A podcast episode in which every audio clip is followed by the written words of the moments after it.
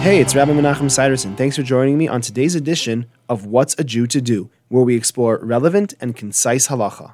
If you did speak in between making the bracha and eating some of the food, then the bracha is actually not valid and you must make the bracha again. Eating the food in this case means at least putting some food in your mouth and starting to chew it. If you did that, even if you haven't swallowed, then after the fact, the bracha is still valid. The one exception to this is that if in between making the bracha and eating the food, you spoke about something that you needed because of the bracha, even though you weren't supposed to do that, it's not considered an interruption, and the bracha is valid. So, although we mentioned yesterday that in between making the bracha hamotzi and eating some bread, you cannot ask someone to bring you salt, even though you're supposed to dip your bread into salt. However, if you did ask for salt, even though it was the wrong thing to do, it is not an interruption that would necessitate a new bracha. That's all for today. I hope you enjoyed.